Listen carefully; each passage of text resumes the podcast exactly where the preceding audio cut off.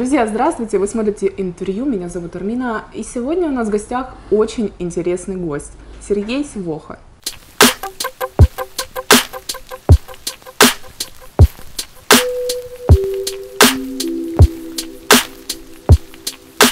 Сергей, здравствуйте. Здравствуйте. Здравствуйте. Для меня очень волнительно находиться с вами за одним Вы так столом. сказали, интересный гость, как будто вы, не, вы приглашаете иногда неинтересных, да, приходится. или Но, как? но все-таки по-особенному. Ясно. Э, Для меня очень волнительно сидеть с вами за одним столом, потому что я вас помню украинской знаменитостью, которого можно было спокойно встретить в Донецке. Это вы свой возраст так очертили аккуратненько, да? Не советской знаменитостью, да, а украинской. Нет, украинской, украинской. Вот. С тех пор, конечно, очень много воды утекло, а, и все очень изменилось. Сегодня вы не дипломат, не чиновник и не военный. Почему решили коснуться такой сложной темы, как м, конфликт на Донбассе в рамках своей национальной платформы примирения и единства? Был ли какой-то толчок или повод для этого? Ну, Армин, как раз здорово, что я не дипломат, не чиновник и не военный. Вернее так, не чиновник и не военный, потому что это люди, которые действуют в строго определенных рамках и не могут позволить себе никаких вольностей. И когда я столкнулся, что ну вот иногда мешает, мешают эти рамки, да, а, человеку, то мы приняли решение создать вот эту самую национальную платформу примирения и единства. Почему я решил заняться этим делом? Все очень просто. Я уроженец Донецка, у меня до сих пор донецкая прописка, я ВПЛ по документам. И, собственно говоря, ну, если столько лет ничего не происходило и представилась возможность что-то изменить в этом вопросе, конечно, я готов э, приложить все усилия, чтобы сдвинуть, э, наконец, эту гору с места.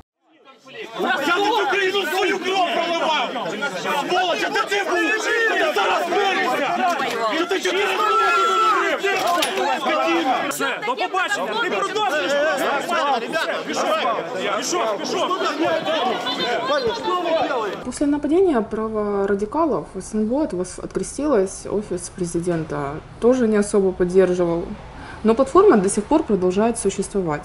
В каком статусе она находится? Это общественная организация? Да, мы общественная организация. Я бы так сразу не сбрасывал, что офис президента от меня открестился, потому что в офисе президента, естественно, знали о презентации. И потом у нас были контакты после этого. Мне звонили люди, выражали свое мнение. А, э, к Но сожалению, да, к сожалению, они чиновники, да, и они не могли делать это публично, но я ценю а, их отношения все равно.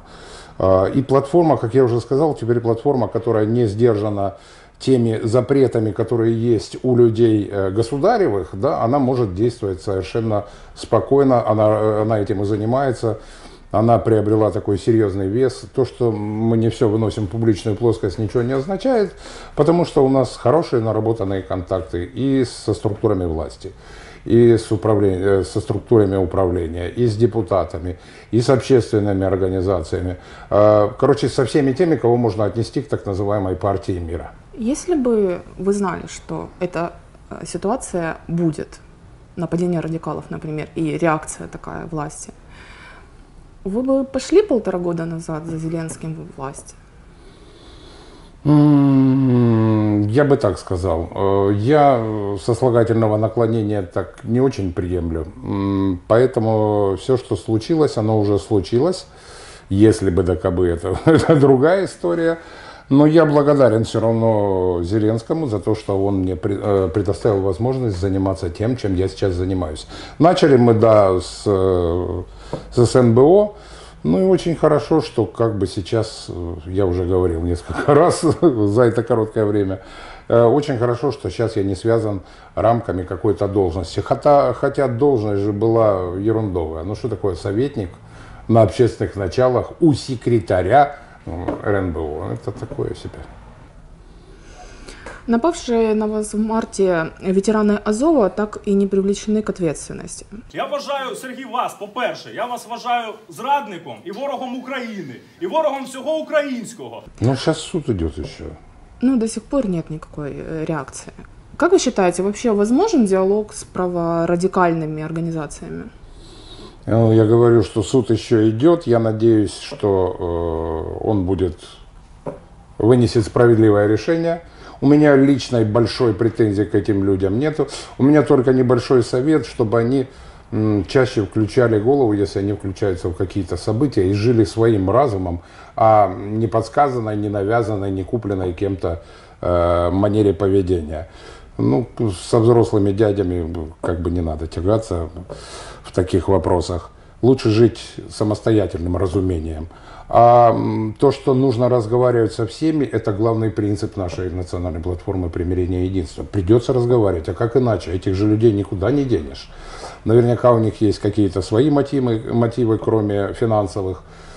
Понятное дело, что нужно разговаривать, нужно разрушать стереотипы, которые наговорены годами, которые внедрены в наше сознание. Э, с этим надо бороться, а бороться можно только разговаривая. Вы были креативным продюсером 95-й квартал. Значит, вы хорошо знакомы со многими представителями нашей власти. В ком вы разочаровались а в ком наоборот? Хитрый вопрос, да? А, понимаете, Армина, я о друзьях я прилюдно не разговариваю, да? Я всегда могу им позвонить или встретиться и высказать все, что я о них думаю. Часто да, звоните? На, на них сейчас огромный груз, безусловно. Они, может быть, сами не предполагали, что такое на них обрушится. Я вижу, что они делают кучу ошибок, но я верю, что все равно они выйдут с честью из этой ситуации. А я им буду напоминать, если что. Фракция «Слуга народа» перед выборами считалась ноунеймами и новыми лицами в политике, которых никто не знал, но каждый возлагал очень большие надежды. Сейчас эта группа разделена на, на, на мелкие группы. Группа Коломойского, Соросята и так далее. Вы считаете, правильным ли был принцип набора людей во фракцию? Вы представляете, до, до чего довел страну предыдущий лидер страны, что оказался результат 73%. Я думаю, что даже сами слуги народа не ожидали такого ошеломительного результата. И э, команда, которая вошла, да, может быть, она ну, не рассчитывали на, на такое количество людей. Вообще, то, что разные представители разных слоев общества, это нормально. Я поощряю вот это вот наставничество, знаете, вот это все.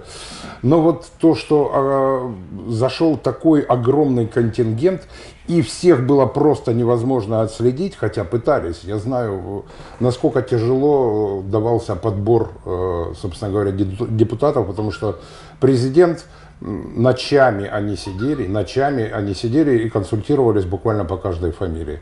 И по мажоритарщикам тоже, и по списочникам. По списочникам легче немножко было, они все под рукой были. Вот. И, кстати, я так, собственно говоря, в политику и попал, потому что когда мне позвонил президент проконсультироваться по кандидатам из Донбасса, я ему предложил несколько кандидатур, а потом так уж все перевернулось, что меня привлекли и поставили тоже на выборы. Я не прошел. Ситуация в, э, в трехсторонней контактной группе. Мы видим фактическую заморозку Минского процесса. Шаг вперед, два назад.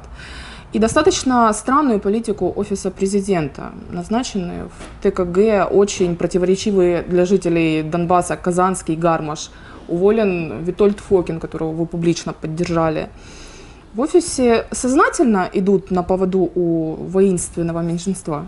А, ну, я бы не ограничивался а, подозрениями воинствующему меньшинству, потому что, как вы прекрасно понимаете, очень большое влияние на правительство, на наше и на власть имеет, а, скажем так, некоторые западные партнеры. Да? Мы очень сильно зависим от западных кредитов, и мы теряем свою а, субъектность как-то вот так вот. Хотелось бы пожелать, чтобы правительство и власть пережили скорее это состояние. Они пока, у них пока, очевидно, нет опыта, как бороться с этим состоянием. Я надеюсь, что со временем, в скором времени, не со временем, а в скором времени, наши э, руководители э, поймут, как действовать в такой ситуации, сделают из Украины настоящее самостоятельное государство, поймут, как можно существовать без политики, навязывания нам политики. Вот скорее так можно сказать. А сегодня вы один из немногих спикеров по Донбассу, представляющий так называемую партию мира. Что должно произойти, чтобы наше общество перестало делиться на партии мира и войны? Ведь украинцы, по сути, не воинственная нация. Да, Да, абсолютно верно. Я каждый раз вспоминаю, как э, после парада суверенитета в 91 году, когда развалилась такая огромная империя, как Советский Союз, как начали вспыхивать конфликты в, в Средней Азии, на Кавказе. Я всегда думал, ну, пу, у нас такого быть не может никогда. Мы настолько мирные, гостеприимные люди. Видите, довели, оказывается, можно и такую мирную нацию, как наша, можно настроить на такой воинственный лад. Но в первую очередь я считаю, что нам нужно научиться искать консенсус. Консенсус прежде всего внутри нашего общества. Да? Э, мы должны отказаться в первую очередь от этой риторики, которая навязана нам партией войны, которая культивировалась много лет. Она началась же гораздо раньше, чем начались военные действия. Ну так вони на нас напали. Ну так вони нас вбивають. Ну ми ж можемо їх зрозуміти. Ну так вони рубають нашим бійцям і людям руки. Вони обстрілюють нас градами. Ну ми ж маємо їх зрозуміти. Вони ж все таки хороші. Це є маразматична риторика тих, кому начхати на права людини, на людську гідність, на Україну, зрештою. Чи ми будемо це дозволяти? Чи ми все-таки станемо в позу і скажемо ні? Таке у нас не пройде, таке у нас не може бути. І наскільки ми будемо дозволяти нехтувати нами, зневажати нас, так і будуть з нами поводити. Ну, зачем оскорблять друг друга, орать друг на друга, шуметь? Потом, ну, нужно разговаривать, ведь именно в разговор... Когда ты садишься за стол переговоров, нужно уметь договариваться, иначе ничего не произойдет. Если ты будешь постоянно оскорблять человека, который сидит напротив тебя, никаких результатов мы не получим. Ну, наверное, нужно простить. Понять и простить. Да, понять и простить. Уметь прощать – это главное интернациональное правило. Оно звучит как лейтмотив во всех конфликтах уже на протяжении многих лет. Выборы на неподконтрольном Донбассе. Как вы считаете, это возможно? Но сейчас нет. Сейчас, конечно, невозможно. Только когда начнется движение в мирном процессе. Ведь сейчас оно приморожено. По То есть- какому сценарию буд- будет происходить? А сценарий пока только один, Минский. Надо научиться, либо надо выполнять то, о чем договорились сначала президент Порошенко, а потом акцептировал президент Зеленский, либо, как они предлагают, э, ну, наши переговорщики, либо модернизировать как-то мирные э, Минские соглашения, либо предложить план «Б», а, но вся беда в том, что никто не видел ни модернизации, ни- которую собираются предложить, никакого плана «Б». А если придерживаться Минских соглашений, которые есть, которые признаны во всем мире, то тогда, даст Бог, можно будет провести потом и выборы на той территории. Этого бы очень хотелось. Российские паспорта. Как вы считаете, насколько важен этот вопрос для жителей Донбасса? Получение их. Армин, вот вы человек, вы живете на, на непонятной, э, на, на территории, где проходят военные действия. Туда вам тяжело поехать, сюда вам тяжело поехать, у вас никаких прав нету, ничего. Я думаю, что люди цепляются за российские паспорта как за некую э, устойчивую вещь, да, чтобы хоть как-то. Они могут же выехать в Россию, но кто они там с украинскими паспортами? Вы знаете, мы своей, своим отношением к ним и вообще всей политикой э, отношений с, э, п- с оккупированными территориями, мне кажется, что мы их наоборот отталкиваем. Мы их подталкиваем в сторону России, которая выглядит в этой ситуации как нечто стабильное. И чем дальше это будет продолжаться, тем больше людей будут получать эти российские паспорта. Это заслуга, э, как заслуга, это даже не заслуга России, не заслуга тех людей, а, а скорее это наше неприятие этой ситуации. Мне, мне кажется, что Украина должна гораздо больше уделять внимание людям на неподконтрольной территории, чтобы они не забывали, что они украинцы. В наших СМИ постоянно используются весьма э, устрашающие такие штампы. Это российская террористическая война и пророссийские наемники, ну, их масса и так далее, скажем. Насколько, по вашей оценке, смысл этих ярлыков соответствует действительности нашей реальности? Ну вот я и говорил, что это все, это штампы, которые были навязаны партией войны, которые внедрялись у нас много лет, пора от этого отказываться. Пора как даже на э, вербальном уровне, да, то есть проговаривая это все, мы просто закрепляем их и закрепляем. Мне кажется, что нужно... Вот мы, например, в свое время ввели вместо линии э, столкновения, мы ввели термин ли, линия соприкосновения. Сейчас его употребляет даже э, профильный министр. Это приятно. И так во многом надо, надо, надо снижать градус. Надо снижать градус. Вопрос терминологии гражданская война или российско-украинская война вызывает не просто острую дискуссию в нашем обществе, а даже иногда агрессию. При Порошенко те, кто утверждал, что на Востоке идет гражданская война, все обвинялись в государственной измене. Это была такая фишка Порошенко. Но по сути на государственном уровне у нас же отрицают э, войну. У нас уже седьмой год идет антитеррористическая операция. Вы определились для себя с понятием, что у нас происходит на Востоке? Или вы предпочитаете не Вы не были с теми ветеранами, которые приходили на презентацию платформы примирения и единства, потому что это, это их был вопрос основной, хотя на самой презентации не звучало ничего по этому поводу. Этот конфликт я уже выражал много раз, свое мнение частное, пускай субъективное по этому поводу, хотя меня поддерживают в этой позиции многие политологи, многие общественные деятели. Это многослойный конфликт. Он непростой.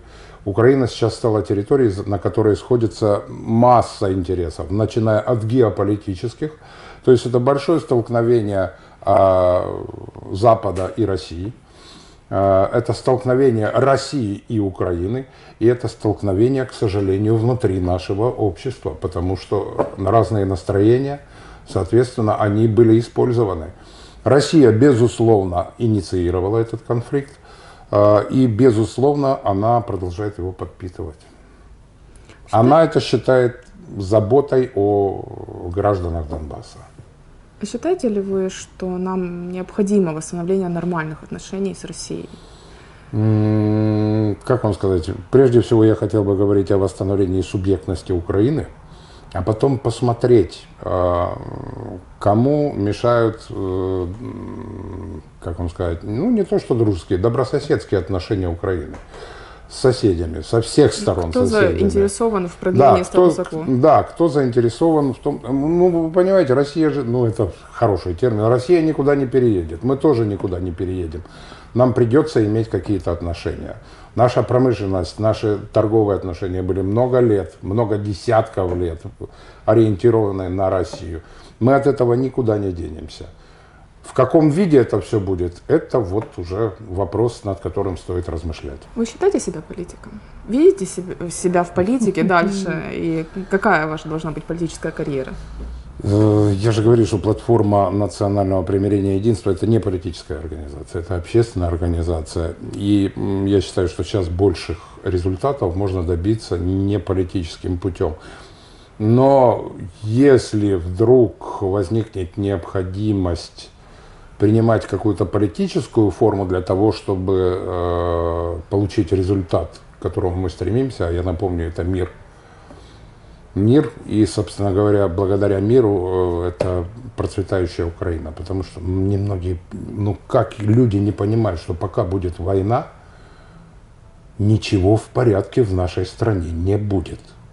Потому что война затрагивает абсолютно все слои общества, все слои, э, э, как вам сказать, ну и промышленность, и экономику, и э, общественную жизнь. Ну, никуда без этого не деться. Это стопор, сумасшедший стопор для всех абсолютно движений.